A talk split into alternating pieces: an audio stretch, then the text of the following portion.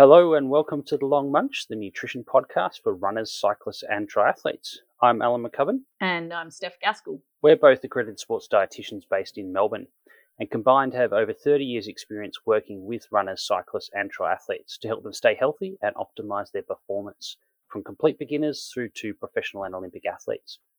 Each week, we take a deep dive into the most common nutrition questions that runners, cyclists, and triathletes ask, sort of things that people are debating out on their run or ride in the coffee shop afterwards or jumping online to try and find answers for. So we'll take those questions, break it down, and invite a guest expert or athlete to provide their particular perspective.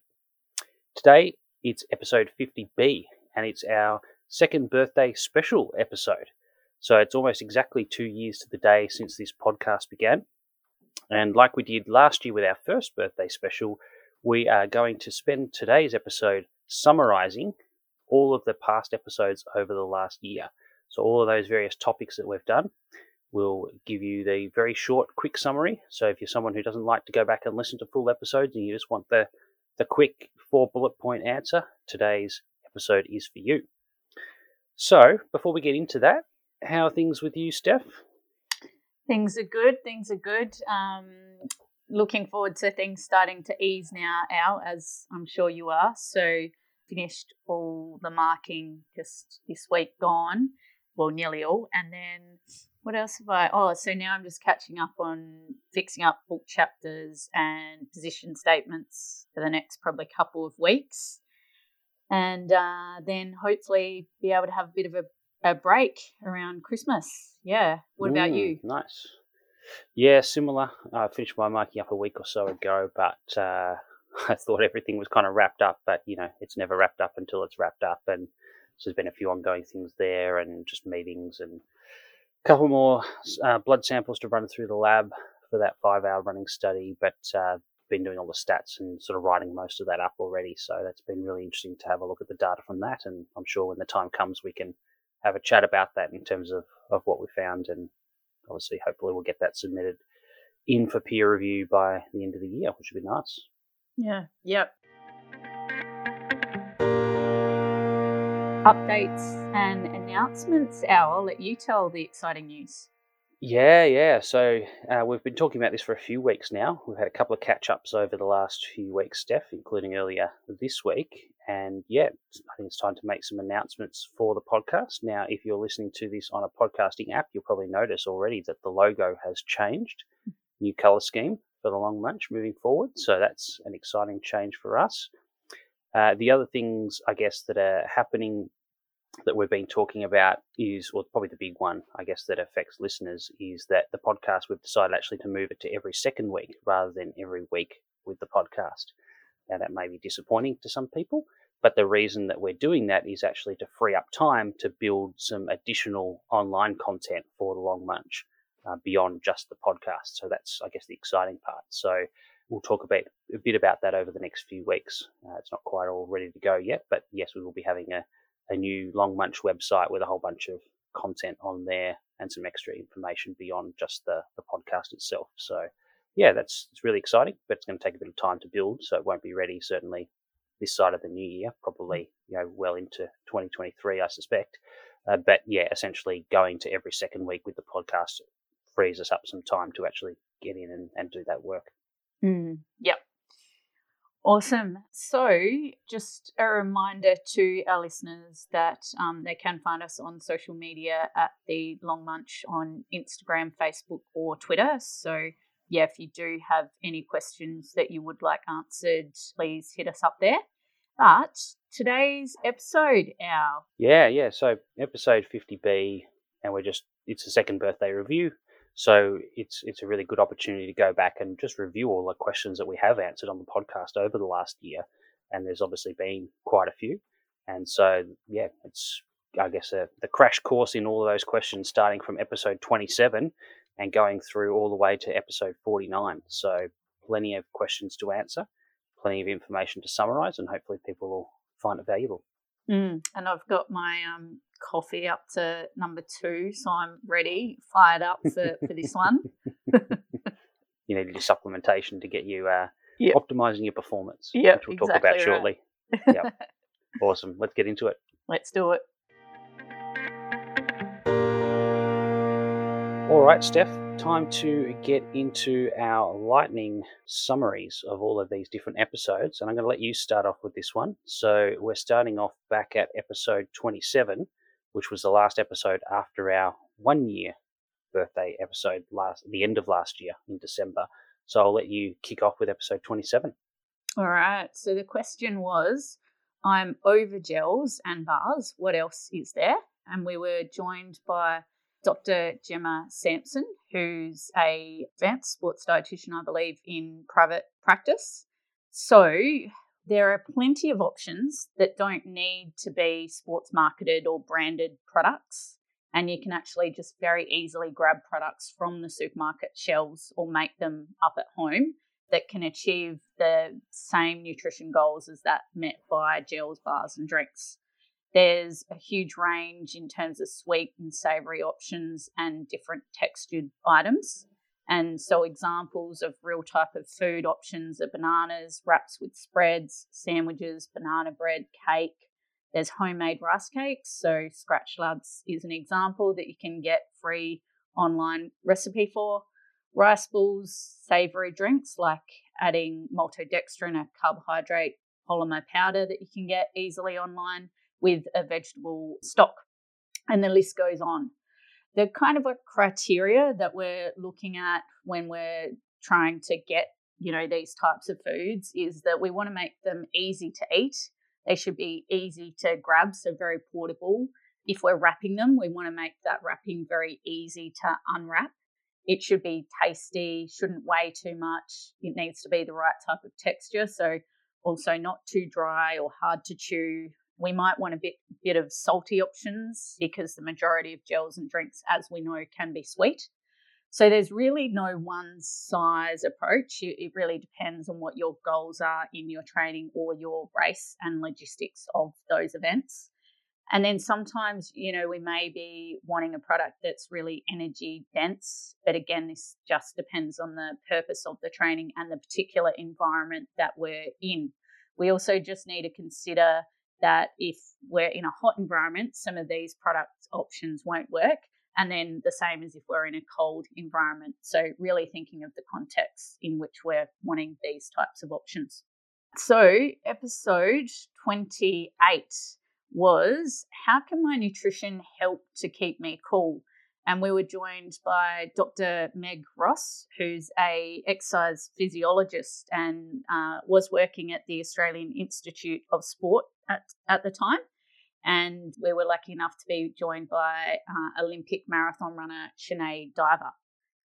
So, when we were talking about pre cooling strategies, this is potentially referring to things like ice slushies and this is a practical alternative to cold water immersion or ice vests, which can be used in conjunction with an ice slushy. Usually, you're using about 7 to 14 mils per kilo, um, which may equate, depending on body weight of the athlete, to 300 to 1,000 mils of slushy. And where you could get this would be a 7 Eleven kind of slushy from the servo, small or, or large cups. And how it works is by lowering our body temperature potentially by about half to one degree Celsius from baseline. And therefore, what we're doing is we're starting our event at a lower core body temperature. Why ice slushies as opposed to, I guess, just cold water? Well, ice is more effective than water for cooling due to phase changes. So basically, ice needs to absorb more heat from the environment to become water. And then in terms of performance effects, they tend to be seen, or what's been studied is from about 30 to 60 minutes of hard efforts. We're not actually too sure on performance effects for longer duration events.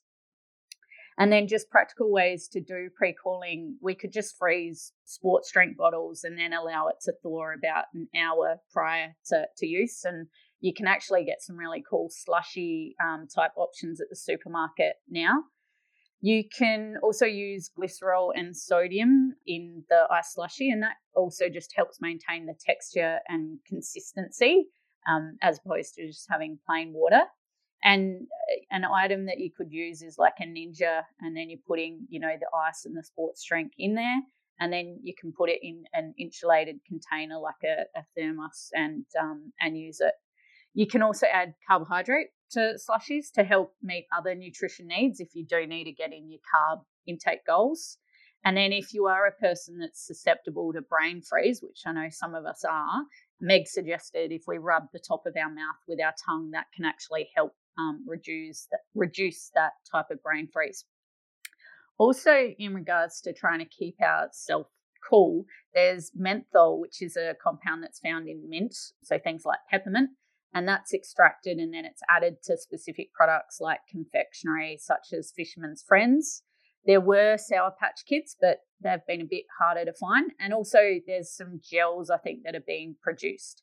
The way menthol works is it acts on the nervous system, so it changes the perception of temperature. So it, it gives us this kind of coldness sensation, even though we're not actually changing our body temperature.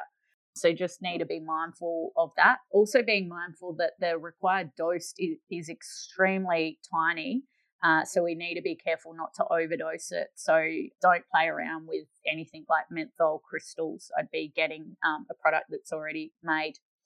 And then the other thing we did touch on and we'll go more on in future episodes is hyperhydration, which is a strategy that works by increasing the total amount of water in the body prior to exercise. And most of this water is is held in the um, in blood in, in plasma. And this strategy is actually used when dehydration is unavoidable, or we might be in an extreme heat or humidity type of environment. We may experience massive sweat losses and we may not actually have access or opportunities to consume fluid that's needed. Typical type of strategy is 25 mils per kilo of body mass, and we would consume it three to four hours prior to exercise. And the reason we're having it that length before is because we need to give it time to allow the fluid to actually be absorbed in the body and also um, time if we do actually need to pee out any excess. We need to add sodium or glycerol to that fluid component because that actually helps increase the osmolarity in our blood. And we need to make sure it's in conjunction with a balance of, of fluid and water that we're drinking. Otherwise, if we just drink water, our kidneys are just going to pee it out because of um, the osmolarity changes. So if you have too much sodium or glycerol relative to the actual fluid that you're drinking, then we actually would become really, really thirsty. So it's actually really important to get that right. And that's where we'd advise to consult with a sports dietitian that does have experience in hyperhydration strategies. And I guess the effect of hyperhydration on performance, we're actually waiting for Alan and Chris Irwin to hurry up and publish the systematic review on this. So we're hoping that to be in early, maybe mid 2023. Cool. Let's move to episode 29 now. And this was our first episode of 2022. And the question was how do I balance eating for training quality and body fat loss? And the guest actually in the A episode was myself, and uh, our guest in the B episode was cyclist Neil van der Ploeg. So, uh, certainly over 15 years working with runners, cyclists, and triathletes, Steph, I think you'll agree this is by far the most common question that we ever get asked by athletes that we work with. And probably almost two thirds of our clients kind of present with this kind of conundrum. And this is probably not so much the elite athletes, it's probably more the, the age groupers, the recreational athletes. Um, yeah, certainly the, the non professional, non elite level athletes. So I guess the first question to ask yourself is do I actually need to lose body fat in the first place? And you know, if you're not sure about that, I'd recommend going back to episode 23 from last year, which was uh, does leaner equal faster? And we really answered and, and dove into that question about, you know, do we just assume that, you know, being lighter is better for performance or is that not necessarily the case? And, and you know, from that, you, you'll learn that it is not necessarily the case all of the time, and that there can be downsides, not so much from being lighter, but I guess the process of trying to get lighter. But let's assume for now that there is a good reason for attempting to get leaner and that it can be done in a safe and appropriate manner. So, carbohydrate, obviously, we know is going to be the one that fuels our hard training efforts. And for most people, that represents more than 50% of your total calories anyway. So, if you are going to reduce your calories, almost by definition, you're probably going to have to reduce your carbohydrate to some extent. And obviously, this can hurt training performance, which is why it can be so hard to balance these two things at the same time. But we know that most people don't train in exactly the same way every day. You know, some days you have a rest day or an easy day. Other days you have, you know, possibly multiple hours with hard efforts in there as well. So clearly the fueling needs are going to differ on different days of the week or different days across a typical kind of training cycle. And so you can take advantage of this to achieve those goals that are seemingly in conflict with each other. So we know that weight loss isn't achieved in a day. You know, it takes weeks or months to do that. And so it's the average calories per day over that weeks or months that really matters, not what the individual value is on any given day. Obviously, your carbohydrate needs vary, and it's really the two to three meals or snacks prior to a training session that's really going to make the difference in terms of whether you're well fueled for that session to optimize performance or not.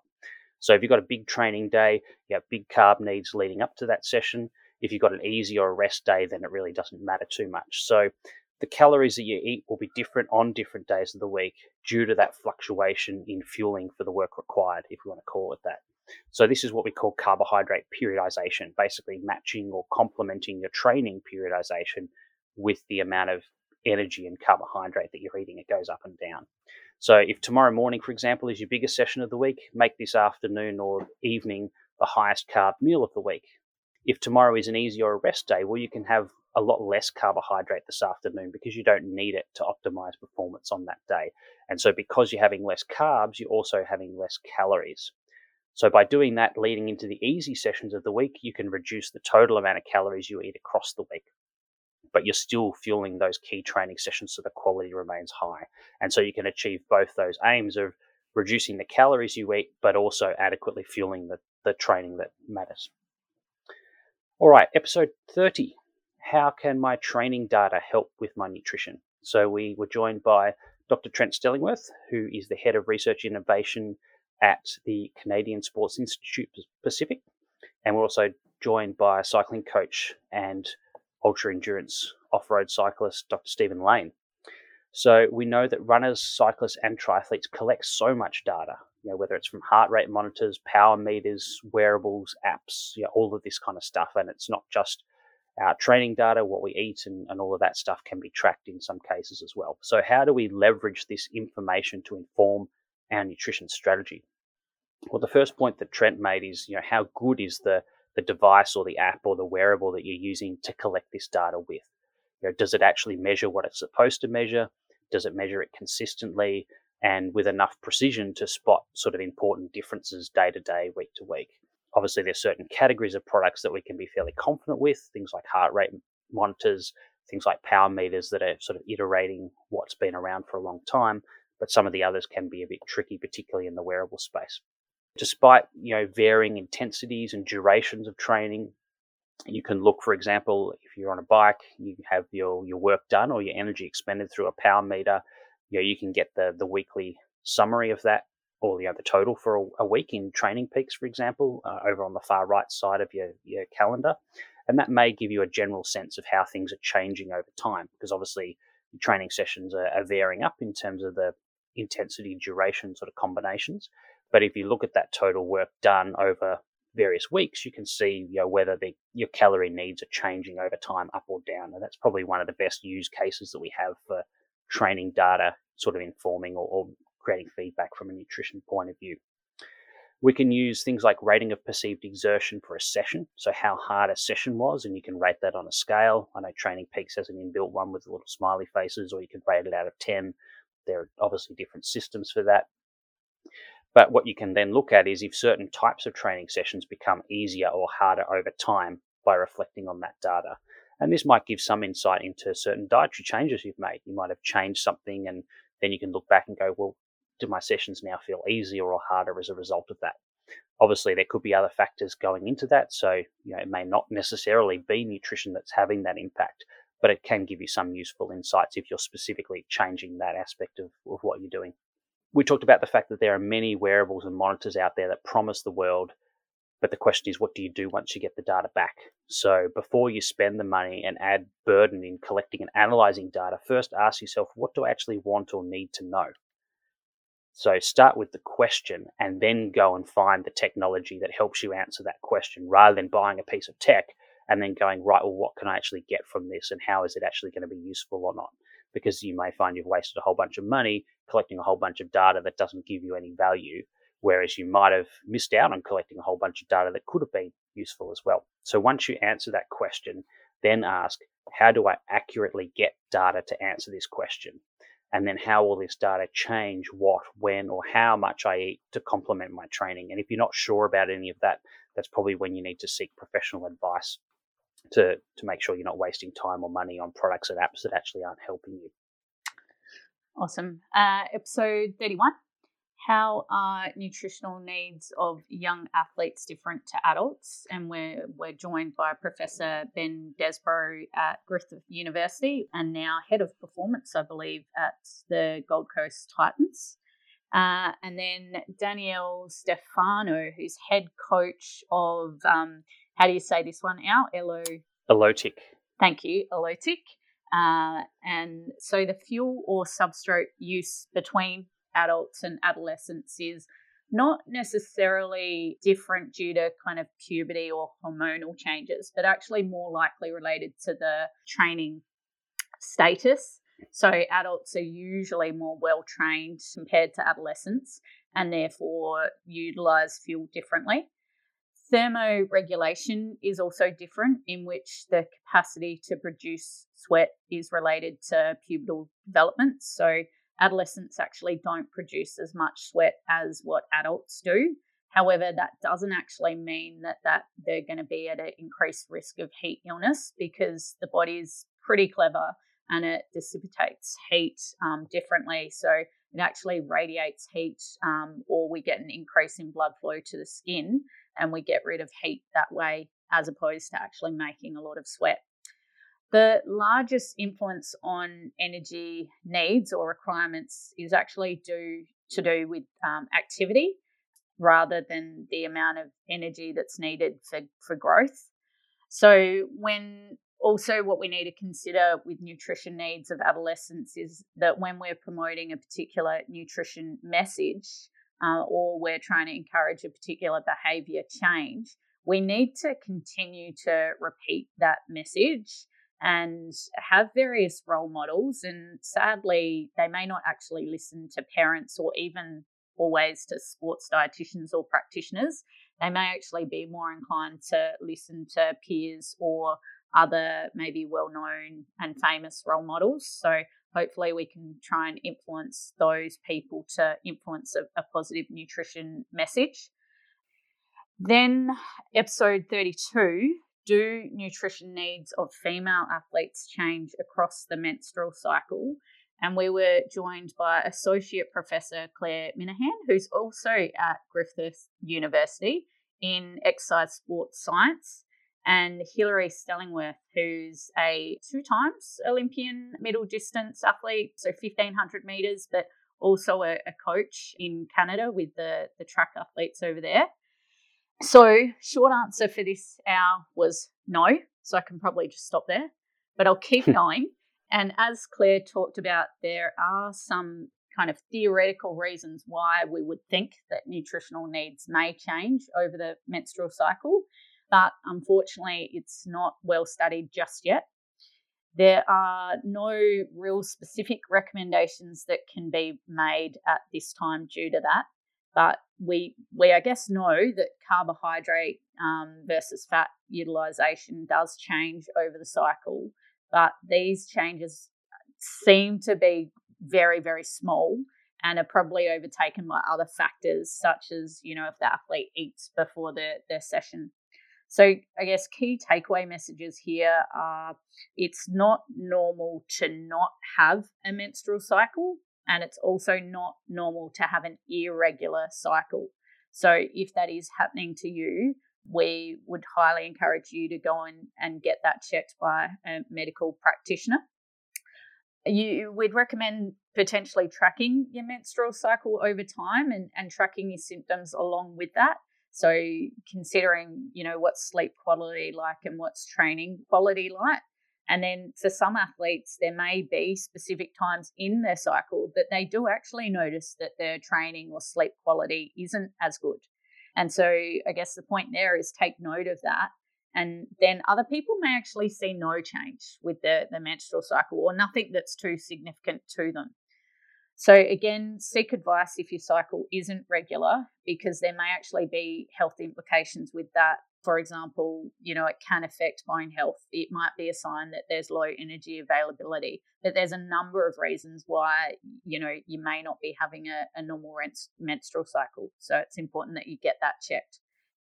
All right, episode 33 Can a continuous glucose monitor improve my performance nutrition? So, we're joined in our A episode by Dr. Dana Lis, who is a registered dietitian and sports dietitian who worked with, at that time, the Israel Premier Tech Pro Cycling Team. Actually, now works with EF Tibco SVB uh, Women's Pro Team.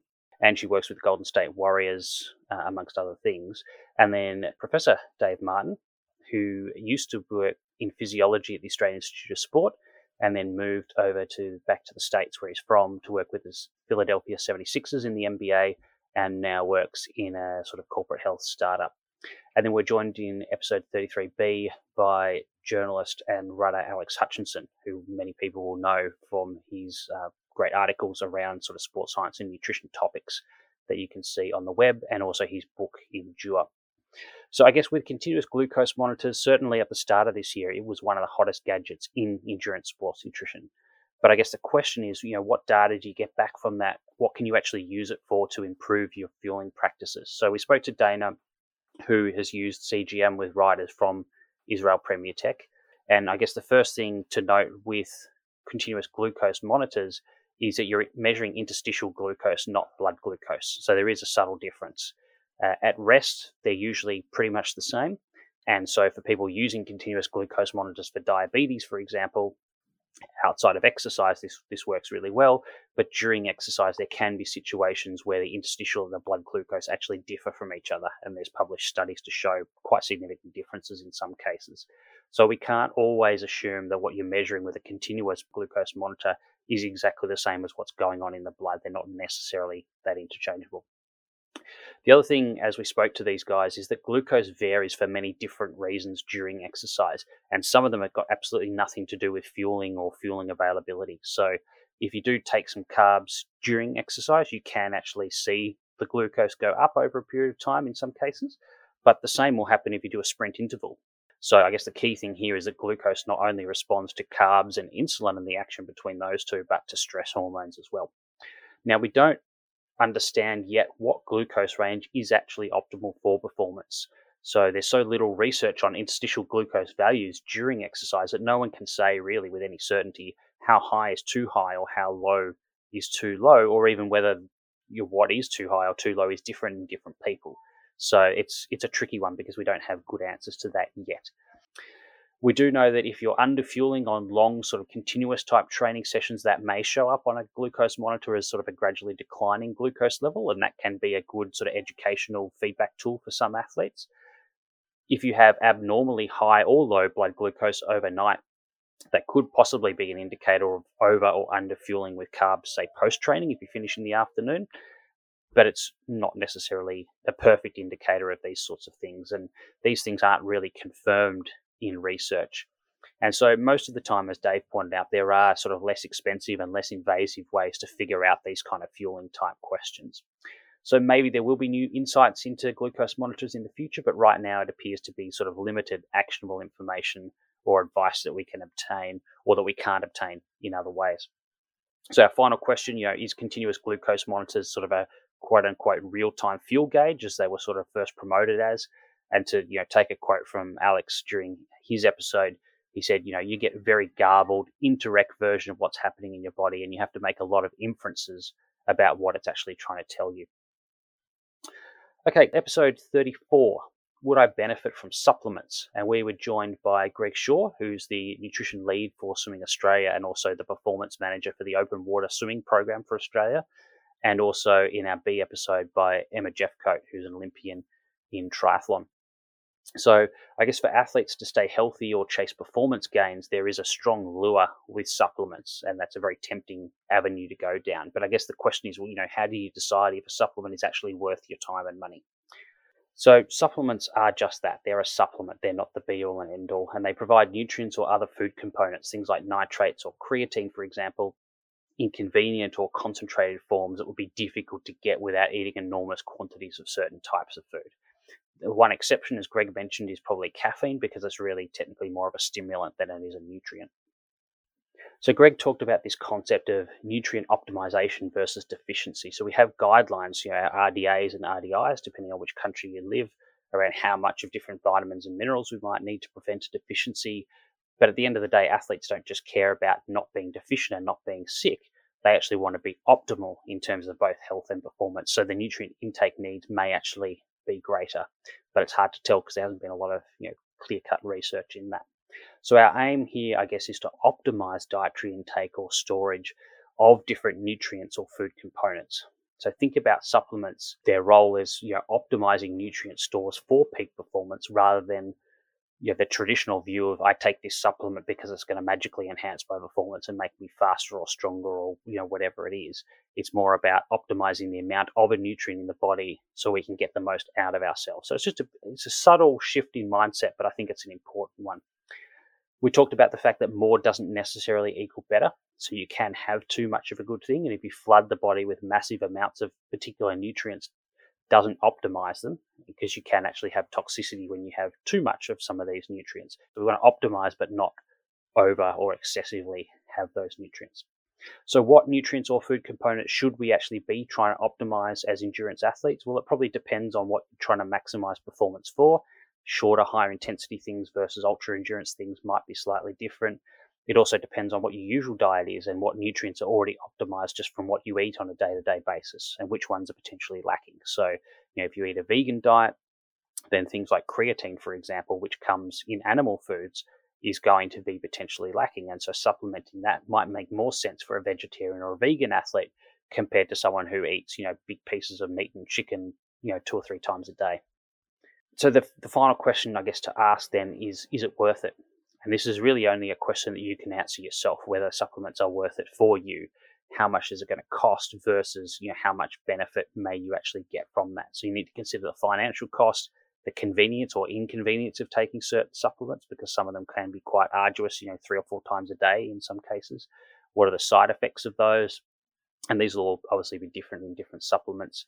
Uh, what are the health risks potentially, or is there an anti doping risk as well for athletes that are drug tested? So we discussed these sort of issues with Emma Jeffcoat on the B episode of the podcast and got her thoughts around how that sort of impacts her choices around supplement use. Are there any, you know, sort of potential unintended consequences? Supplements are not a way of making up for a poor diet necessarily, or giving people a sort of false sense of security. Oh, it doesn't matter what I eat because I'm taking all of these supplements. So remember it is a supplement to a well planned eating pattern, not a substitute for eating well. And finally, if you want more information about this, you can check out the AIS Sports Supplement Framework to give you some more good pointers on specific supplements or websites like examine.com, which can give you really good information as well, not specifically to athletes in sport, but it will cover that as well. Uh, and if you still can't answer the question, you know, is it worth it? Is it safe? Is it legal, etc., then it might be worth seeking out professional advice before you choose to take certain supplements. Oh, episode 35 How should I plan my nutrition whilst traveling for races? And we were joined by Jessica Rothwell, who works at the VIS with athletics and is also the National High Performance Lead for Athletics Australia along with Ben Hill, who's an Australian cyclist and I believe last rode for UCI Continental team called Team Bridge Lane and now is an e cyclist.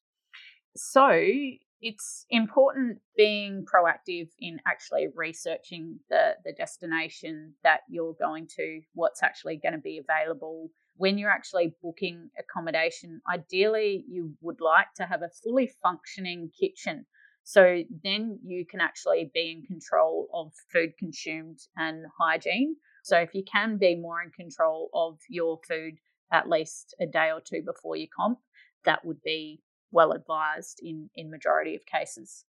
Uh, things to, to look for in your accommodation or to consider uh, does it have a microwave? Is there a fridge, even if it's a small bar fridge? And what's the location of supermarkets or cafes and do they actually suit your needs in terms of the cafes take some easy to pack options with you so you might consider things like microwavable rice, muesli bars, cereals, lollies as examples if it's a competition or carbohydrate loading. Taking things like disposable cutlery or bowls, travel bottles that you can um, pack condiments in, so the really small ones, and you could put also detergent in those as well. And then, depending on if you've got the room, potentially considering things like a rice cooker, sandwich press, toaster packets, particularly if you are allergic to, to any foods, and also taking hand san- sanitizer for hygiene. Be mindful of long haul flights. Things that we need to consider there are paying attention to our hydration and also, we may actually experience trouble with bowel movement. So, we might get a bit of constipation. So, considering what strategies you can use for that, making sure you're getting in enough fiber and trying to move around where you can. Try to structure your meals around the new time schedule as well and try and get into that new routine that you will be flying into. So, set your watch to the new time zone. Also make sure you understand the regulations of the country that you're you're going to and carry any documentation that you may need particularly if you are taking any supplements make sure you've got documentation supporting the, the need for that. And then if you are going to a country where it's non-english speaking then try and take some written translations or try and know a few words that are important for you for, for food translations and finally, when you do travel, expect the unexpected. So even though you may have a plan, try and then come up with a backup plan. So so you always need to be flexible and think about okay, well, what if this happens? You know, what can you do if if that situation does arise? Okay, and then episode 36 how do sports nutrition needs change when I'm pregnant or breastfeeding? And we are joined by sports dietitian Alicia Edge, who's owner of a online sports nutrition business called Compete. And she's also works with a range of professional teams such as the Matildas. And then we had ultra endurance runner extraordinaire Kellie Emmerson. And both are, are mums of two to three plus children. So, when we're talking about eating for pregnancy, it can be really difficult to meet all those nutrients that we're told are important for us, simply because at some points during pregnancy, we may not actually always meet them because we might be experiencing morning sickness, nausea, reflux, or be really fatigued. So, as much as we want to meet those nutrient needs, you know, these types of symptoms can get in the way all pregnancies can be different. So some pregnancies you may have symptoms, and then in others you you may not, and and there's no real way of telling which way it's going to go for you. In terms of the first trimester, this is where you you are going to be adding on a bit of weight. You've got the the placenta growth, so energy needs do increase by about 100 to 150 calories a day. In terms of energy needs in the second trimester, this increases to about 300 calories a day above your, your standard recommendations.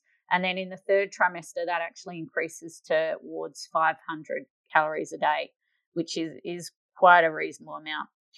And for those that are active, then you need to actually consider that you've got sufficient energy availability. So you need to take into account the energy that you're expending during the day just for your day to day tasks, and then also add on the energy that's needed for pregnancy. So you need to make sure you're eating enough for, for both of those situations. And you can also actually be expending more if you're active due to actually having the increased weight on you, particularly if you're if you if you are a runner, you you will be a little bit less energy efficient and I guess in terms of relying on appetite to help you with those increased energy needs, sometimes that can work for, for mothers. Unfortunately, again, other times it may not work because of things like the nausea. And it can be actually really difficult to get that energy in, particularly when you don't have as much room in your stomach that you've been used to. So if you can't trust appetite, then strategies to try and get that extra energy in are using um, foods that are really energy and nutrient dense. increase the frequency that you are actually eating and also using energy and nutritional dense liquids. If you are meeting the energy needs, it's more than likely that you should be meeting your vitamins and minerals that, that are increased. Gastrointestinal tolerance to things like your protein type foods and to things like fruit and veggies may change. They may actually be reduced and you may actually be more inclined to consume carbohydrate type foods that might be a bit more refined and that's that's okay nutrients that are particularly important are um, the supplements that are specially made so things like folate and iodine in the first trimester and then iron needs do increase and for some athletes they may actually need to supplement some athletes may actually screen the iron levels prior to, to pregnancy and that may actually happen, yeah, anyway, just where you do do a screening bloods and, and low iron levels will be picked up. So there might be times during pregnancy um, that potentially iron supplementation may be needed. And then the other ones to consider are calcium and vitamin D will also be increased.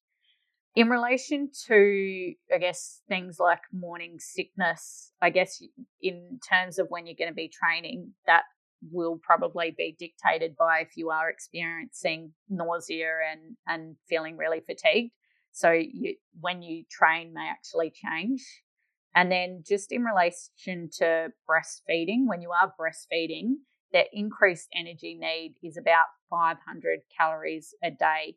And also your protein, iron, and calcium needs will increase.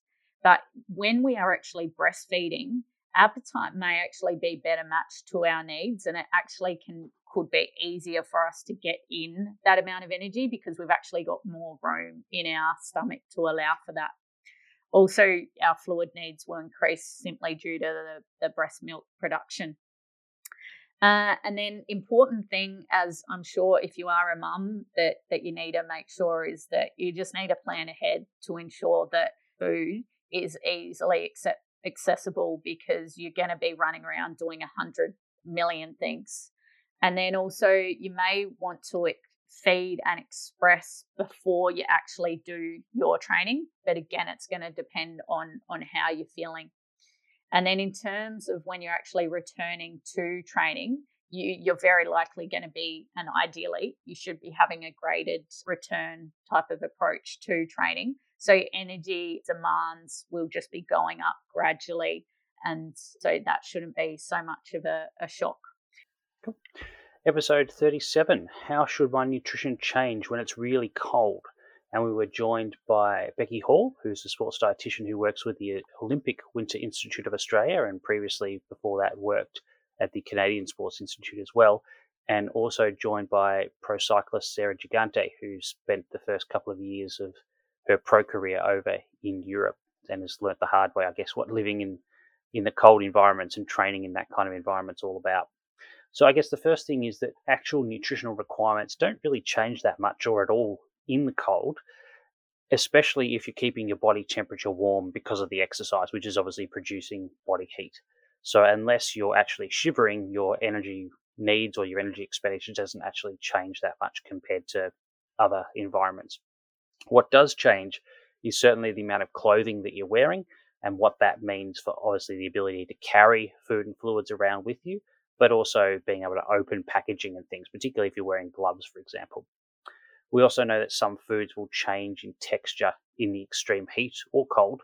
And so things like drinks freezing in the cold or energy bars going rock solid and things like that and becoming impossible to, to chew without breaking your teeth becomes a, a tricky one. So Becky's recommendations there was trying to use aerated foods, so things that are naturally going to have air inside them, so things like bread or baked types of foods, rather than like your more processed bars and gels and things like that, is a way to be able to get that food that's not going to go rock solid in the, those sort of cold environments. Also, the other thing you can do is keeping your food and fluids closer to your body and using your body heat to actually stop those things from getting too cold or from freezing can be really useful if you're really in those kind of um, below freezing type temperatures or close to freezing temperatures. Episode 38 Would more fruit and veggies make me faster? We were joined by Dr. Andrea Braakhuis, who's a uh, dietitian over in New Zealand at the University of Auckland, and also joined by two time Olympian in 1500 metres, Linden Hall, who is a sports dietitian herself as well as an elite athlete.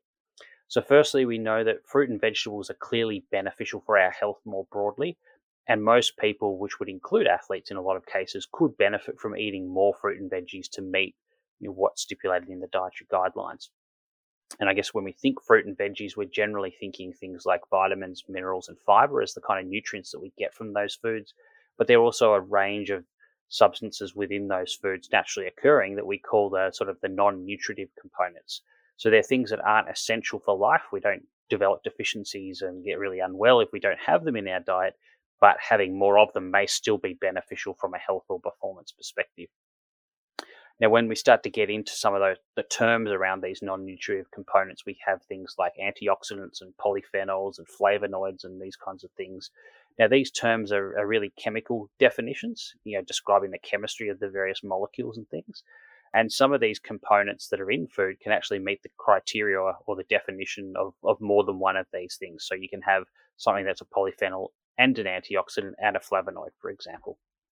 Now, there are a lot of sort of supplements that are based on fruit and vegetable extracts that are particularly heavily marketed towards athletes and health conscious active people.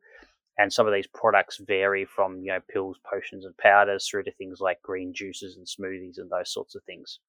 Now, the vast majority of these have little or no evidence that they're going to be beneficial, especially when you could obtain the things that are in them in often much greater quantities from simply eating fruit and veggies as part of your normal meals. And so they're not going to be a great substitute for a lack of fruit and veg in many cases. Now, beyond that, there are some specific products that are marketed to athletes as being, you know, particularly beneficial from a performance point of view. So things like nitrates that you get in beetroot juice, for example, is a, a big sort of commonly uh, known sports supplement. Things like tart cherry juice and also New Zealand black currant, which is the one that Andrea has done some research into. New Zealand blackcurrant and tart cherry have some sort of theoretical benefits, but currently there's very little research to show a clear performance benefit yet. There may be some benefit, particularly in the sort of the post exercise recovery aspect with tart cherry, for example, but it's not 100% clear in the literature. Uh, and it's certainly something that's not really standing out that, you know, hey, there's a, a clear benefit to be had here. So overall, there's a benefit certainly from meeting your recommended daily servings of fruit and vegetables, but the supplement side of things and going out of your way to have mega doses of them or you know trying to use pills and potions to make up for the lack of fruit and veggies just in your normal daily diet may not have the same benefit necessarily. So, episode 39 how much carbohydrate should I consume during training or racing? And we were joined by Professor Asker Jeukendrup, who's recognised as one of the world's leading sports nutrition scientists and expert. Also as an Ironman triathlete, and also joined by Liam Twomey, who's an elite para triathlete. So, trying to find the amount that is just right for you in terms of carbohydrate can, for some people, be difficult because you're trying not to get too little and you're also trying not to get too much. And that really does depend on what you're doing in terms of the duration of exercise and the intensity. As a general guideline, we might start at a lower dose of, of carbohydrate and then gradually build up our intake over time to, to learn where we may best perform and what we best tolerate. If we're doing less than one hour's worth of exercise, generally we don't need to worry too much about getting in a heap of, of carbohydrate. However, we do know that a small amount of carbohydrate, as simple as a carbohydrate mouth rinse, where we're rinsing it around for about 10 seconds in our mouth, we can even spit it out, can um, have a performance benefit for some individuals. And that works in terms of the brain, it's not actually from a fuel perspective when we're exercising up to about an hour to an hour and a half, and it's kind of, you know, of a moderate to, to hard exercise intensity, then recommendations as a guide are about 30 grams of carbohydrate an hour. And then when going to about one and a half to two hours of exercise, it's potentially 40 to 60 grams of carbohydrate an hour. And then when we're going from about two and a half to three hours plus of exercise, then we're moving from about 60 grams of carbohydrate an hour up to 90 grams of carbohydrate an hour. And for some, it may be higher. We can absorb up to about 60 to 70 grams of glucose, but then when we're trying to consume less than 60 grams of carbohydrate an hour, it can be really any any form of carbohydrate. So it can can be glucose, maltodextrin, and you might have a bit of fructose. When we are getting more than 60 to 70 grams of glucose, we need to start then getting the other carbohydrate from fructose. And then in terms of how much, we just need to be mindful of it. It really is dependent on our tolerance of fructose.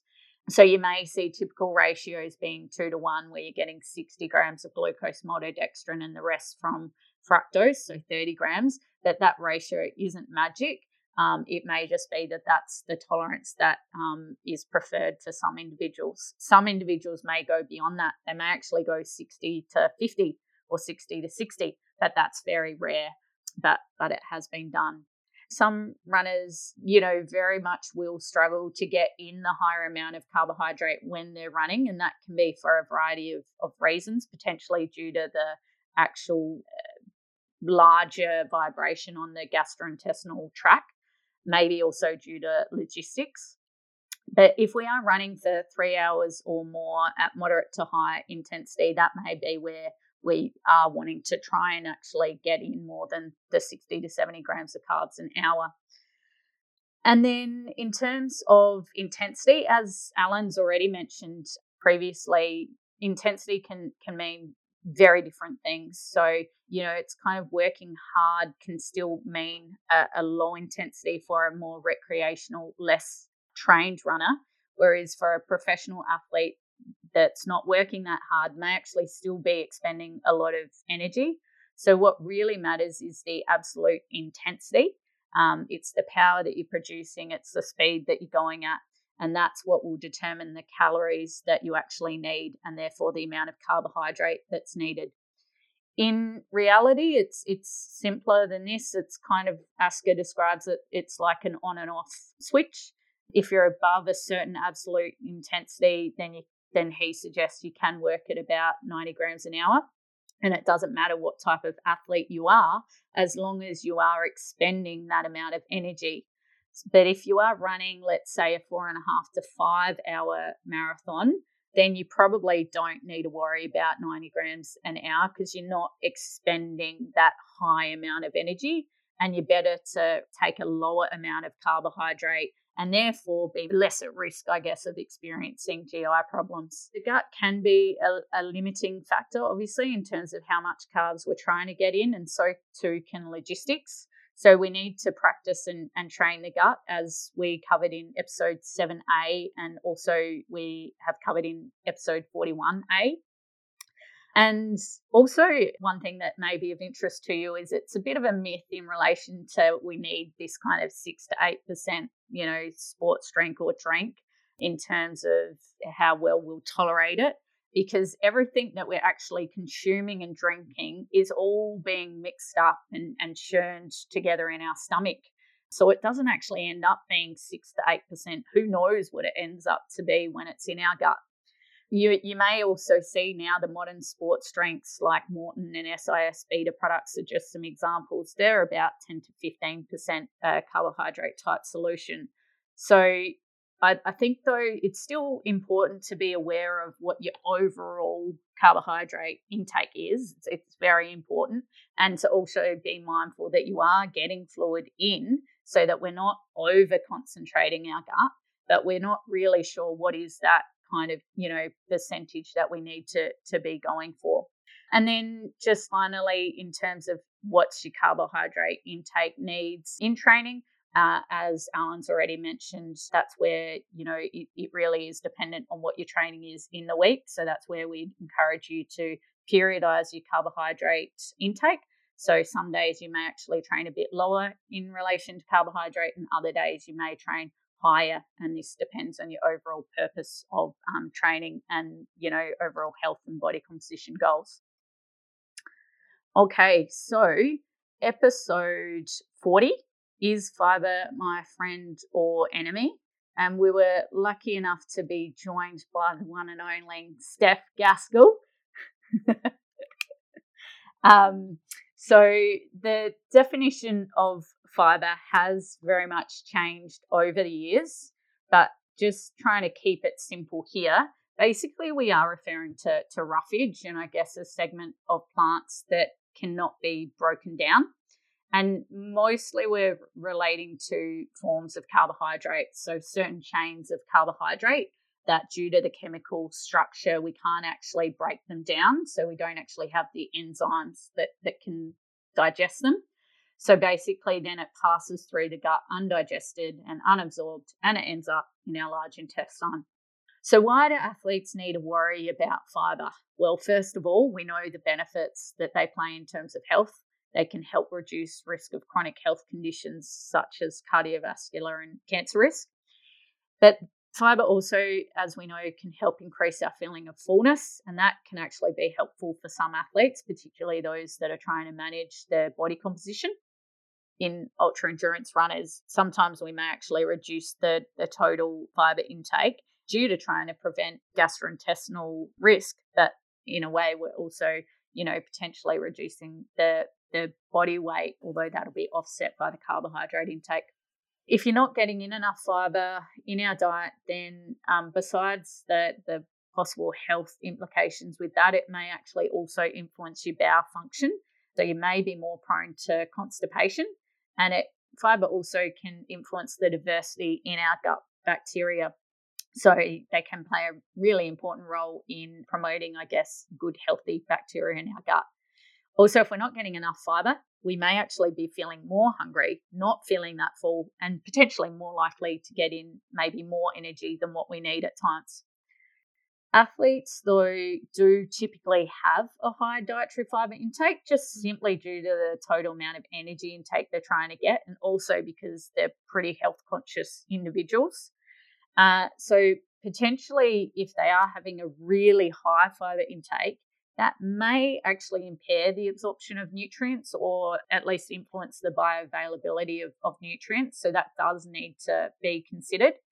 And also, some athletes who do have a high energy intake, they may get full really quickly if they are having a high fiber intake. So they may actually need to reduce their fiber to try and help them meet their actual energy needs. All right, so episode 42 can changing my nutrition improve my sleep? And we were joined by Professor Shona Halson from Australian Catholic University and also professional cyclist Cyrus Monk. Now, Shona was the head of recovery at the Australian Institute of Sport for many years, as well as with the Australian Olympic team for a couple of games. And she specializes in recovery, but also the role that sleep has in recovery, and has done some work in nutrition in this space as well. Now, to improve our chances of getting to sleep, from a nutrition point of view, we know that tryptophan, which is an amino acid in protein containing foods, can help in this regard. And so often, you know, you have the big meal, you know, the Christmas dinner effect where you feel really sleepy afterwards. That's probably the tryptophan. And so higher protein meals in that time before bed can be helpful potentially as well. The evidence for nutrition supplements in getting to sleep is actually fairly sketchy. So it's probably not something that Shona would recommend.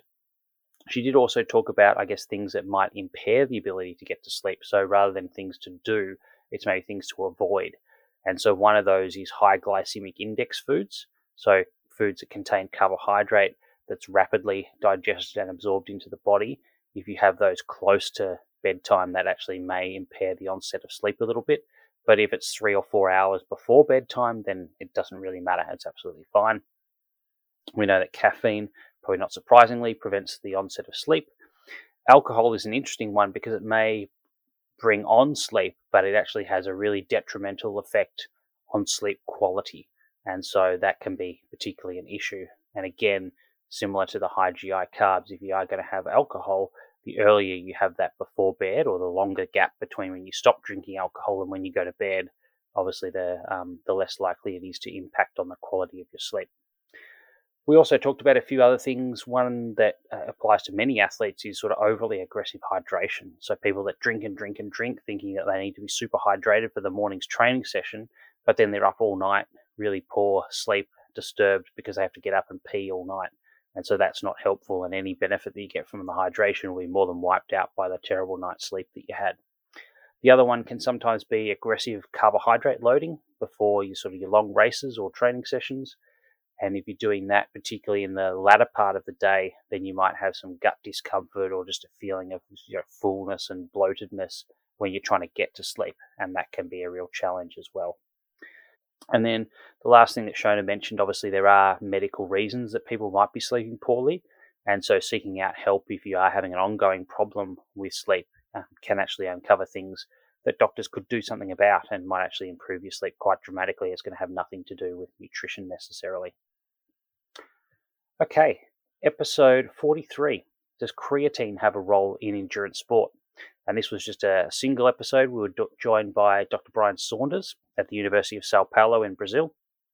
And he talked about the fact that creatine is produced in our bodies, in our liver and kidneys mostly, and it provides a way of producing energy rapidly for sprint efforts of generally only a few seconds. Uh, and that's in the form of what we call phosphocreatine. And so the creatine that comes in from our diet or that's produced in our body uh, binds to the, the phosphate to form phosphocreatine. So we do get some creatine in our diet, and that's mostly from animal products. So basically, the flesh of other animals that have got creatine in their body as well. So meat, fish, and chicken will give us some creatine, but certainly not enough to maximize our muscle stores of creatine unless you ate kilos of the stuff every day. So creatine supplementation, particularly creatine monohydrate, because there's a lot of different ones on the market, but that seems to be the original and the best studied and the one that seems to most reliably produce improvements in terms of the phosphocreatine stores in our muscles. Uh, it can certainly do that after as little as a week if you take the right dose. Now, there's not much research on creatine supplementation for running, cycling, and triathlon beyond the sprint events.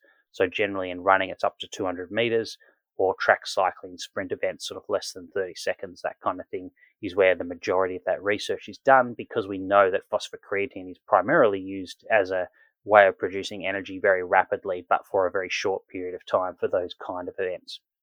Now, there is a theoretical benefit of creatine for sort of maximal sprint events less than 30 seconds, where those sprint efforts may actually be interspersed within sort of endurance training or competition. So things like road cycling, we have a sprint finish at the end of a criterium or a road race, for example, or some other sort of one off moments that require kind of a maximal effort. So things like obstacle course racing, where you've got to suddenly scale a wall or something like that. Um, but there is very little research in this area, sort of less than five studies ever published, and the results are very mixed from those. Obviously, if you are going into the gym to supplement your endurance training, then creatine may be beneficial in being able to lift a little bit more in the gym. But I guess the key thing here is that you won't get the gains in muscle size or strength unless you actually do the extra work that the creatine allows you to do. In other words, the creatine's not a magic bullet that will just suddenly make you gain muscle, you know, you have to do the extra work that the creatine allows you to do as a result of supplementation. Now, the potential downsides to creatine, well, it is uh, a little bit of water retention, maybe one to one and a half kilos in men, about half to one kilo in women. That might be a disadvantage, particularly if you know you're competing, particularly for uphill running or cycling types of events. Although Bryan did point out that if you're supplementing for a longer period of time, more than a couple of weeks, then actually that initial water retention may be lost after a couple of weeks. And then you're not having that additional weight gain because of the creatine supplementation. So, as Bryan said, you know, if you're not sure whether creatine is right for you, you can obviously give it a try. It's not hugely expensive. Um, there are minimal kind of side effects. As far as we know, there are no long term health consequences, and this supplement's been around for sort of 30 plus years now. If you do want to take it, as I said, you can maximize your muscles creatine or phosphocreatine stores in about a week. And that's done by taking about sort of 15 to 20 grams of creatine per day. You need to split that into doses, otherwise, you're going to get some gastrointestinal side effects from that. So, you generally take a dose of three to five grams, which is about a teaspoon's worth of the pure powder, about four times a day. And then once you've loaded over that week, you just need that one dose, of five grams a day, three to five grams a day, to maintain those phosphocreatine stores to prevent them from dropping again. And taking creatine with food or fluids may help to reduce those sort of gastrointestinal issues. Although, if you're taking them in those sort of three to five gram doses at one time, then it's unlikely that you're going to get those kind of issues anyway. So, does creatine have a role in endurance sport? Uh, well, probably not, unless you're doing sort of short maximal effort sprints in training or competition, or you're trying to get bigger or stronger in the gym with a weight training program to complement that. Okay, episode 44. How are nutritional needs of master athletes different to younger athletes? And we were joined by Professor Peter Reaburn. He recently retired. He was the head of the program at Bond University's Institute of Sport and Health on the Gold Coast and also on the editorial board for the European Review of Aging and Physical Activity and a very high level athlete himself, being a former national champion in surf life saving. And Mary Mitchell, a ultra endurance extraordinaire, both in Ironman, triathlon, and ultra running. So, first of all, what is a masters athlete? Well, generally, we're talking about 35 years and over However, that really provides a huge range of ages. And also, the age cutoff depends on the particular sport. And then within this age range, obviously, there's a big range of training experience. So, some people, some someone that might be in their 70s may be relatively new to their sport, whereas someone that's you know 35 may have been doing that particular sport for years and years. So that influences things. Most research is actually on older people and aging uh, in general, or sports nutrition is mainly actually focused on younger people. So there's actually very little research that's been done on older athletes specifically, and therefore it is difficult to make any concrete recommendations. It's usually drawn and extrapolated from both the, the younger pop and also what happens in the aging and older population. Two factors mainly will influence nutritional needs is the aging process and also the, the training history. So generally speaking, the maximal intensity reduces. So the maximal heart rate and VO2 max declines. So the absolute exercise intensity decreases, even though we may actually be working at the same relative exercise intensity so, this means that due to the reduction in absolute exercise intensity, such as our power and speed being reduced, that our um, energy expenditure is going to be less. We can also become more energy efficient with, you know, the more training that we do. So, therefore, uh, lower energy expenditure. And due to this reduction in energy expenditure, we therefore would have a reduced energy requirement and it's probably then going to be easier to gain body fat because we can't actually you know consume the same amount of energy than what we got away with when we were younger. And also due to the aging process where we do have a, a loss of muscle mass. So the reduced energy expenditure means that we're also actually producing less heat which means that we're going to have a lower sweat rate, and therefore that's going to influence our fluid requirement, which will mean it will generally be lower if we're not producing as much heat, we're not sweating as much. Um, so, therefore, if we keep drinking the way we used to when we were younger, we may be at an increased risk of overhydration if we're not actually producing that much heat and producing that much sweat. And older people, not necessarily older athletes, it's been in older people that it's been researched, do show a reduction in the sensation of thirst. And Mary actually has experienced this herself. So, therefore, it's maybe actually quite important to do some fluid balance observations to see how well your hydration needs are being met. Also, as we age, we generally need a little bit more protein to, to be able to actually achieve the same level of protein synthesis than what we were when we were younger. And if we're not getting in enough of that protein, it can become harder to maintain our actual muscle mass. And we may actually also find we're not recovering as well. So, when we generally speak as protein recommendations as a general guide, we might say for the younger pop, to be between 20 and 30 grams of protein per meal of high quality protein. Then for the older population, this might translate to being more towards the sort of 30 to 40 grams of um, high quality protein in a meal or snack. And then also considering that there's this reduction in muscle mass, then that's probably influencing a, less storage capacity for, for glycogen and carbohydrate. So it, that may actually mean that when we are undertaking carbohydrate loading, our carbohydrate recommendations may not be as high as what it is for younger athletes. Also, we, you know, there is an increased risk of potentially an impaired glucose tolerance as we get older, and if, particularly if we do have a family history. So, therefore, again, just needing to be mindful of how much carbohydrate we actually do need. Bone density declines as we age, so calcium and vitamin D will become increasingly important. So, we do need to consider our dietary intake, sun exposure, and potentially screening for these vitamins and minerals. Creatine may be of interest taken together with protein post exercise. Supplements like fish oil may be beneficial for joint health um, and also have an influence on protein synthesis and cardiovascular risk. Beta alanine may be another supplement to, to look into. And I guess overall, how is an older, you know, a masters athlete different to a, you know, younger non-masters athlete? Well, they may need a little less calories, they may need a little bit more protein, um, and they may actually be needing to be more mindful of their carbohydrate and fluid requirements. All right, episode 45 How do I stop cramping? And we're very lucky to be joined by Professor Kevin Miller from Texas State University, as well as Ben Hill, who we mentioned earlier in the travel episode as well, being a cyclist and, and now into triathlon as well. So, cramping is a really tricky area. You know, people have all sorts of theories and pills and potions that are going to cure your cramping magically.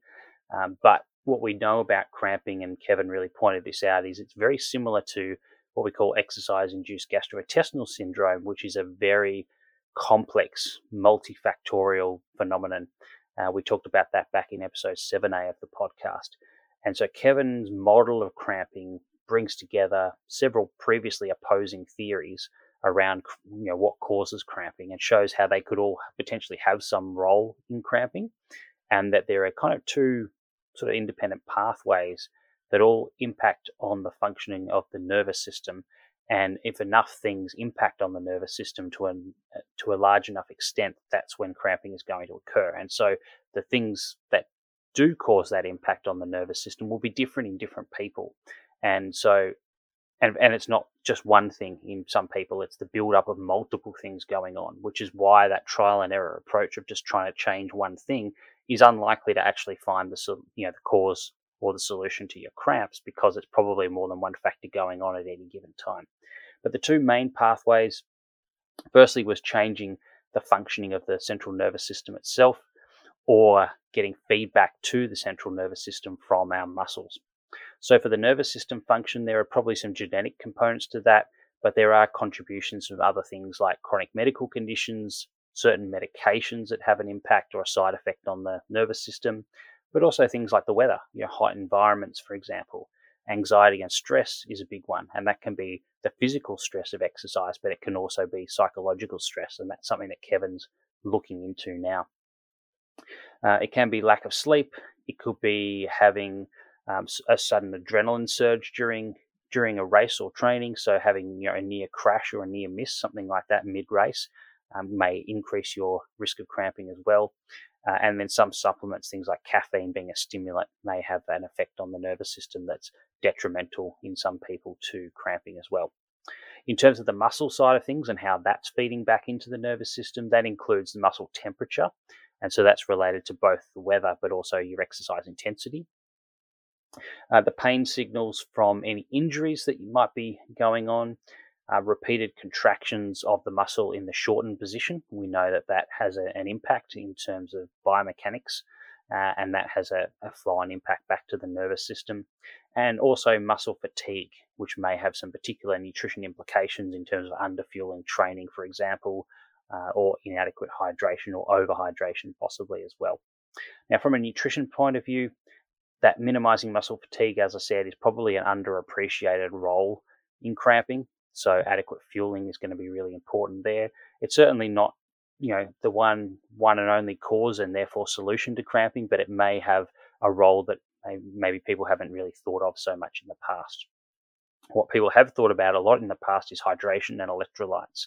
And so, hydration wise, we know that dehydration or a quote unquote lack of sodium doesn't seem to be a major risk factor for cramping, but suddenly dropping the amount of sodium in your blood does seem to be a risk factor for cramping. We're not really sure why, but if you suddenly take a large amount of plain water and, and drop the sodium in your blood quickly, then that actually does seem to increase your cramping risk. Now, in terms of what to do about it, we know that there are products on the market, things like pickle juice and hot shots, that are trying to activate receptors in your mouth that feed back to the nervous system. Um, and while they may have some effect in some people at you know temporarily relieving cramping, um, they're not addressing the underlying causes of why you're having the cramping in the first place. So it's a bit of a band aid solution. It's not addressing those root causes of you know why the nervous system is behaving the way that it is. But I guess if we put all of that together and, and we mentioned the questionnaire that Kevin's published, which can be really, really useful to try and find the cause of cramps for any individual or, or the main risk factors for them. But I think the single most common observation that people have is that cramps will happen far more on race day than it ever does in training. So then you've got to ask yourself, well, what's fundamentally different about race day? And that could be a number of things, and it can be different things for different people. The intensity of exercise could be different, the duration could be different, but it could even be things like anxiety, maybe anxiety of competition. It could be things like muscle fatigue because of the duration or the intensity or the combination of those. It could be the use of caffeine that you don't do in training but you do on race day. It could be all sorts of different things. But I think one of those fundamental questions that a lot of athletes need to ask themselves is I'm cramping on race day and not training. What is different about my race day compared to my training? And can I try and replicate my race day in training? And that's not always possible, but it might give you some insights into what's going on there. Now, I guess to, to wrap all of that up, no two people will have the exact same causes of their cramping, so we need to figure it out for yourselves. And there is no current testing protocol like we have for gut issues that Steph's been involved with in her PhD. We might have something like that in the future, but for now, the best we have is the questionnaire that we ran through with Ben in the B episode. All right, episode 46 now what is metabolic flexibility and why should I care? So we were joined by Jeff Rothschild, who's finishing off his PhD in sort of this and, and related areas over in New Zealand. And we were also joined again by Neil van der Ploeg. So in terms of what is metabolic flexibility, well, it's really the ability to use both carbohydrate and fat as a fuel and the ability to switch between them as required to optimize your performance. So, at low to moderate intensities of exercise, being able to rely primarily on fat as a fuel source, and then at high intensities of exercise, being able to switch over and use carbohydrate very quickly and very effectively to produce energy quickly when we need to. So, why should I care about metabolic flexibility? Well, I guess if we're too carbohydrate dependent, so our ability to use fat is kind of undertrained or, or underdeveloped, then we might be more susceptible to hunger flatting or bonking during training or races because we're so over reliant on carbohydrate that it's easy to deplete that. If we are too dependent on fat and not very good at being able to use carbohydrate during exercise, we find that often in those short, high intensity efforts are going to start to fall flat. And so people may struggle in race situations, for example, they can do long, slow rides all day, but in a race where the hammer goes down, they really struggle in that scenario. So, when is metabolic flexibility relevant? Well, if we think about shorter events, you know, thinking about running, for example, 10 kilometer or half marathon running, something like sprint distance triathlon, track cycling, criterium racing, you know, theoretically, you could probably get away with, you know, being completely carbohydrate dependent for those kind of events. And carbohydrate has a lower oxygen cost to produce the same amount of power or, or energy. And so, theoretically, at least, there could be a potential benefit to being more carbohydrate reliant and less fat reliant in those scenarios, although that's very much theoretical, as Jeff said. Now, if your event's between kind of three to 12 hours in duration, then metabolic flexibility is probably going to be very important especially if there are hard or very intense efforts interspersed within those events. So things like road cycling, particularly at the elite and professional level, trail running where there's big, you know, climbs somewhere along the way, um, you know, your Ironman or your half Ironman, I should say, 70.3, or even the elite guys at Ironman uh, will be very carbohydrate reliant, but also, you know, wanting to be able to tap into those fat stores as well. Now, if you're doing an ultra distance event, you know, sort of 15 hours plus, and the intensity is relatively low, well, possibly in some of those cases, people can get away with, you know, being predominantly reliant on fat and using very little carbohydrate. Um, now, that may not work if you've got hard efforts in there, but if you're going sort of long and slow, then yeah, possibly that that's not so much of an issue. So, how do you know if you're metabolically flexible or not? Well, you have to go and do a lab test. So, what you should see is mostly relying on fat at lower intensities of exercise, but being able to switch that up and being able to produce a lot of energy from carbohydrate towards the end of those tests as they get progressively harder. If you don't have access to lab testing, I guess what you'd see if you were metabolically flexible is you could do your long, slow, fasted rides without bonking but also you're able to produce short, hard efforts really well as well. So being able to switch between you know carbohydrate in those short, hard efforts and fat in those really long, slow efforts. Can you improve your metabolic flexibility? Well, yes. And generally, the long term strategies trump the short term strategies, both in terms of training and diet. So people go out and try and just do faster training or have no carbs during the session. And that might have some effect, but nowhere near as much as you know altering the amount of total fat and carbs you eat on a day-to-day basis. And so to improve your ability to use fat, doing long training sessions and finishing with low muscle glycogen sort of fits with what we call the glycogen threshold hypothesis, which is basically where you finish with the tank fairly empty in terms of carbs, you're going to increase the body's ability to use fat over time. Increasing the, the fat in your diet and reducing down the carbs can play a role as well. Obviously, you know, the extreme of that is your low carb, high fat, and, and keto type diets. And that will certainly be effective at increasing fat oxidation, but it comes at the expense of impairing the body's ability to use carbohydrate. So that's not metabolic flexibility at all. It's just going from one extreme of being very carbohydrate dependent to the other extreme of metabolic inflexibility that you're now very fat reliant and, and unable to use carbohydrate very well. Now, if you're someone who is trying to improve their use of carbohydrate, the first thing is just simply eating more carbs on a day to day basis and then fueling your training better in terms of just before and during those sessions. Uh, you still have to train appropriately for those sort of high intensity efforts, though. So it's not just a matter of eating carbs and your sprint efforts will get better. You've still got to go out and do sprint efforts in training as well factors that make surprisingly little difference in terms of altering your metabolic flexibility. Firstly, fasted training. So the muscle glycogen at the end of exercise matters far more, and the total amount of glycogen that you go into a training session is influenced by you know things that you ate in the three, four meals beforehand, not just what you did or didn't have on the morning of training. So you got to think back to what you're eating the night before if it's a morning session, uh, or even the afternoon before. That's really going to make that difference. And likewise, carbohydrate during exercise actually makes very little difference. So if you know you're low on glycogen, you'll still use fat well in training, even if you're consuming carbs during training. So it's not going to completely blunt that effect. All right, let's move on now to episode 47. How much sodium do I need to replace during exercise? And I was a guest for the A episode, and we had Martijn Dukas in the B episode who was a participant in the five hour sodium replacement study we finished up in the lab at Monash earlier this year. So, firstly, our sodium needs appear to be mostly related to either taste or flavor preferences in most cases, or balancing out our fluid replacement so we maintain a stable blood sodium concentration or osmolality. And this helps to maintain both the total amount of water in our body, so our overall sense of hydration, but also the water distribution between the inside and the outside of the cells. Now, the body water side of things, if you're wondering, you know, how does sodium affect that? Well, it affects how the kidneys either make you pee out water or hang on to that water, essentially, and also your sense of thirst, how inclined you are to actually want to drink water as well.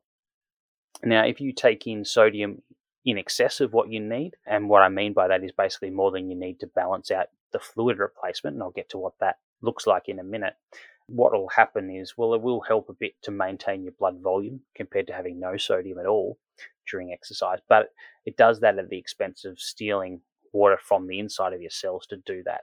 Also, potentially impaired sweat responses as well from having a high blood sodium concentration tends to impair sweating a little bit, and that has obviously implications in terms of body temperature. Now, generally speaking, if we go out and exercise and consume nothing at all, so no sodium but also no water, generally speaking, our blood sodium and our osmolality will go up during exercise because as we sweat, we lose water and sodium, but we lose a lot of water and not much sodium because we actually retain some of that sodium that's originally intended for the sweat gets absorbed back into the body. So it's not until we start drinking to replace more than about 70% of our sweat fluid losses that we're actually going to see our blood sodium concentration start to go down during exercise. If we're consuming less fluid than that, actually our blood sodium concentration goes up rather than down. And if it's going up, then replacing more and more sodium is only going to make it go up even more and then start to run into trouble from that perspective. So, really, it's probably when you're replacing more than 70% of your fluid losses, but less than 100% of your fluid losses. That's kind of that sweet spot where having some sodium might really be beneficial in terms of you know, balancing the blood sodium concentration and the osmolality, uh, retaining the, that fluid in the blood better, and then contributing to a hydration perspective. Obviously, there's no no situation where we recommend you drink more than 100% of your fluid losses, and that can really increase your risk of developing hyponatremia. So, how do we decide if sweat sodium testing and replacing a specific amount during exercise is actually relevant to you? Well, I guess the way I like to think about it is there's kind of three questions that you have to answer, and you have to answer yes to all three questions before actually going out and doing a sweat sodium test and replacing a specific amount really becomes relevant for you. So the first question is Is it actually beneficial to drink enough to replace more than 70% of your fluid losses? And as a general rule, obviously, the longer the event, the more total sweat that you're going to lose over the whole event. And generally speaking, if it's anything less than four hours, it's very unlikely that you're going to sweat enough to need to replace more than 70% of that loss to maintain you know, a good level of hydration. Uh, another rule of thumb that you can use is about five liters. So if you're not losing more than five liters of total sweat over the whole duration of your event, then probably again sweat testing and sodium replacement is probably not that necessary. But if it is more than that, it might be. And the second question is Is it physically possible to replace more than 70% of your fluid losses during exercise? Because if it's not, again, sweat sodium testing no longer becomes relevant to you. And so when I say physically possible, I'm talking about sort of gut tolerance, your ability to actually drink, swallow without choking, particularly for runners doing sort of high intensity, you know, marathons and half marathons at sort of that elite level. That might be a challenge but also just the ability to drink enough and tolerate it from a gut perspective is going to be really important. And so the higher your sweat rate becomes, obviously, if you take 70% of a higher sweat rate, the amount that you need to drink also becomes higher. So once you cross about 1.8 liters an hour of sweat rate, you know, when you start to work out what 70% of that is, you know, you're talking about 1.3 liters an hour of fluid intake that you'd have to drink and that's going to be very challenging for the vast majority of people. So, probably unrealistic. So, again, if you can't do that, you probably don't need to do a sweat test and go about a specific sodium replacement strategy.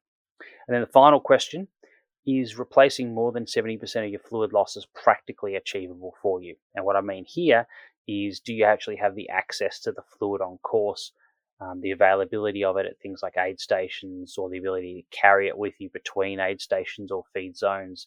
Is that fluid suitable in terms of taste and temperature to make you actually want to drink that quantity as well? And you know, in a lot of cases, there just isn't enough access to fluid, and you can't drink more than 70% of your losses. And in which case, again, you know, replacing a specific amount of sodium is probably not relevant to you. But if you answered yes to all three of those, it is likely to be beneficial, it's physically possible, and it's practically achievable to drink that much, then yes, doing a sweat sodium test might be beneficial and having a specific amount might be helpful. So let's give you some general rules of thumb of what that actually looks like. So you go out and do your sweat sodium test. If the people doing the test know what they're doing, they're going to give you an estimate of your whole body sweat sodium concentration rather than just what it was at the patch that they put on. And as a general rule of thumb, if your sweat sodium concentration is less than about 40 millimoles per liter over the whole body as an average, then probably just you know choosing foods that have some salt in it based on personal taste preferences is probably adequate because you're not actually losing that much sodium that you're going to need to replace that much of it. If you're kind of around the middle, the average, around 40 millimoles per litre sweat sodium concentration, and you're able to drink more than 70% of your fluid losses, let's say 70 to 80%, then you probably only need to replace about 30 to 50% of your sodium losses. And obviously, from a sweat test, you can work out what those sodium losses are and then you know, calculate 30 to 50% of those. If you've got very salty sweat, you know, something over kind of 60 millimoles per litre, then you actually might need to replace sort of anywhere from 40 up to as much as 80% of your sweat sodium losses during exercise. And if you're very aggressively hydrating, you know, drinking sort of 90% plus of your fluid losses back during exercise, then those values may go up a little bit again. But that's usually a pretty unusual situation for most people. Now, the final questions, you know, does it matter whether that sodium comes in drinks, food, gels, capsules, that kind of thing, tablets? No, probably not, as far as we know. Um, I guess the other question is, you know, sodium chloride, which is your typical kind of table salt, versus sodium citrate, which is in a lot of products these days. We actually don't know. There's been no research to compare those two in, in terms of how that impacts on athletes and, and hydration and that kind of thing. So that's a bit of a mystery at this stage. But the fact that we're not seeing this epidemic of ultra runners running into problems when they're shifting to sodium citrate containing products suggests to me that if there is a, an effect there, it's subtle. It's not a a major catastrophic issue with one or the other. And then finally, at the end of all of this, I guess if you're not replacing more than 70% of your fluid losses, no, you don't need to go out to do a sweat test. No, you don't need to consume a specific milligram per hour amount of sodium during exercise. But that's not to say that you should avoid or you, you shouldn't have sodium at all. You know, it just means that you adjust the amount of sodium you're having or not having based on your personal taste preferences rather than the result of a sweat test. Okay, episode 48 Should I get regular blood tests and what should I test for? We were joined by Dr. Alice McNamara, who's a sports physician and has been an elite level rower. So, blood testing can be a useful tool from a health training and nutrition perspective. Getting blood tests done, if we're just getting them to look at calcium uh, or iron and thinking that that actual calcium result or iron result is going to tell us what our you know needs are or status is or health is in relation to calcium or iron is is not right because it's not actually telling us about our our overall nutritional status. So it's really just telling you what's kind of floating around in the blood. However we actually need to know a, a wider range of factors. So if we talk about iron if we want to know more about our iron status and health in relation to that, we need to consider what's what is our ferritin status, so the storage form of iron, what's hemoglobin, transferrin, transferrin saturation, etc. So we need to consider a range of factors, not just you know iron floating around in the blood. So there's a number of, of things that need to be considered with these tests. And therefore, it is important that you have a medical practitioner helping guide on the correct tests depending on what's needed and then helping interpret those results. Vitamin B12 and vitamin D can actually be direct biomarkers of nutritional status. However, others uh, aren't. So, just as we've mentioned, the, the calcium and iron, if we were just looking at that Thyroid hormones and reproductive hormones can help provide insight into various aspects as well, such as bone health, energy availability. But there again is a number of factors that influence these markers. We can't be too simplistic in our interpretation of, of blood test results. And we really need to have a good understanding of exercise and medicine to, together. And that's where a sports physician can be um, really important in terms of getting blood tests done, we should be well advised if we are going to get them done. We, we should have a reason because at the end of the day, it, it is an invasive test and it, it does cost taxpayers money as well. And we need to understand why do we need it? And then when we get it done, what are we actually going to do if we find out that it is suboptimal? What's the action plan? Then once we've done that action plan, then when do we actually need to repeat that blood test to actually monitor our levels? There also may be a particular type of preparation that's needed prior to having a blood test. So we may need to consider our training and our hydration status. And if we don't do these things correctly, we could actually have a result that isn't actually that accurate. So again, it is advised to be guided by your, your medical practitioner. Okay, so episode 49 Are sports drinks and gels bad for my teeth? And we were joined by Dr. Julie Savage, so a dentist and also a ultra trail runner. Uh, so gels and, and drinks, yes, they, they can potentially be bad for teeth, um, but they're not necessarily any worse than other acidic food products that we consume. So things like dried fruit, fruit juice. And in terms of tooth erosion and decay, they're, they're pretty similar processes. So tooth erosion is where the acid is wearing the actual enamel on teeth itself. So acidic foods can can do this, and and products that contain citric acid in foods. And the reason that you see citric acid in particular food products is that it can actually help with the flavor profile, make the product taste more acceptable. And then in terms of what tooth decay is, well, it's still caused by acid wear. However, it's where the bacteria that we have in our mouth are actually then digesting the sugar that we've consumed that's in our mouth and then that produces a byproduct such as acid that then wears on the on the teeth.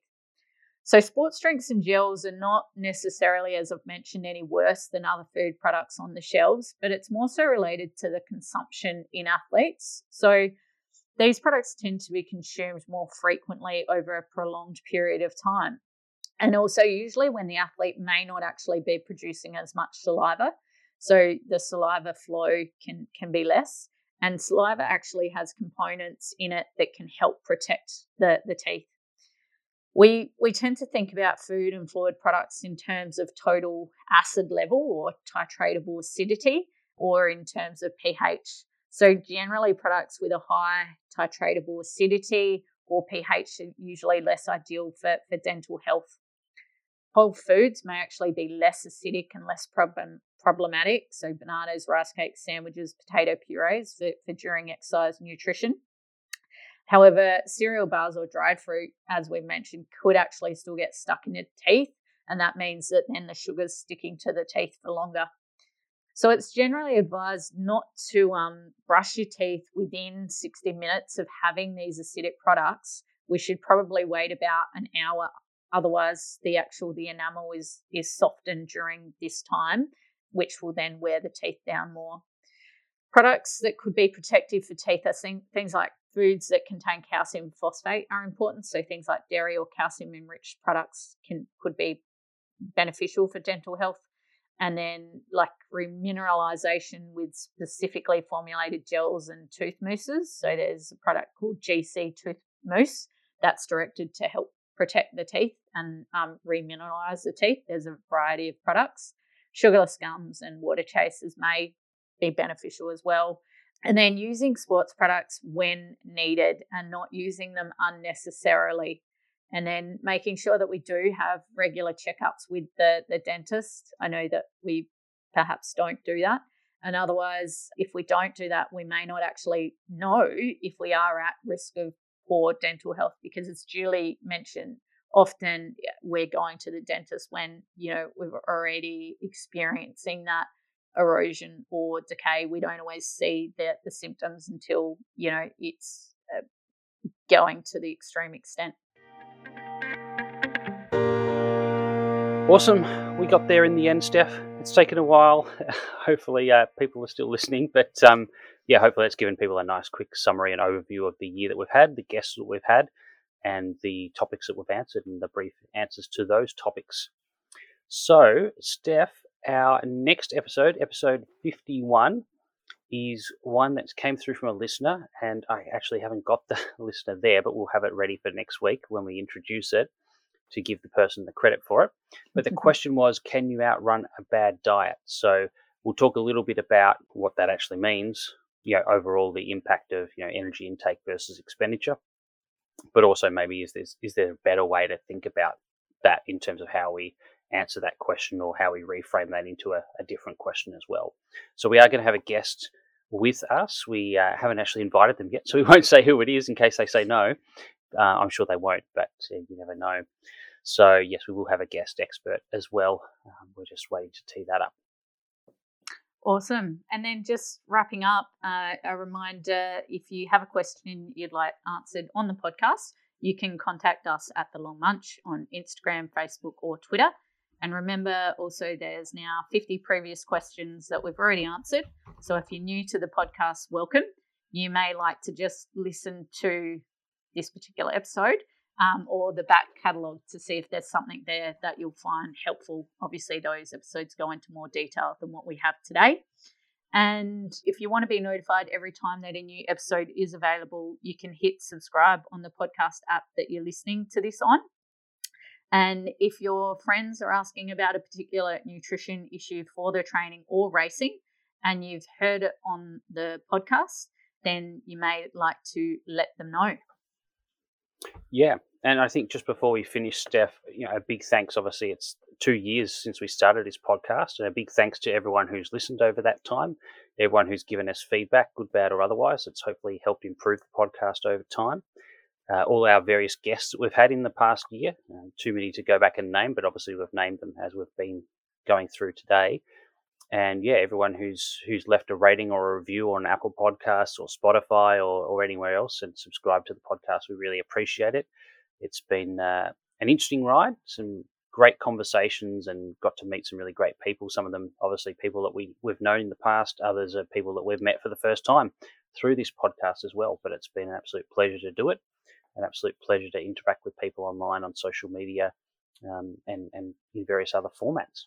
So we will love and leave you, and we will see you in two weeks' time. Yeah, we'll do. That's the the new schedule. Awesome. All right. See you then. See you, everyone.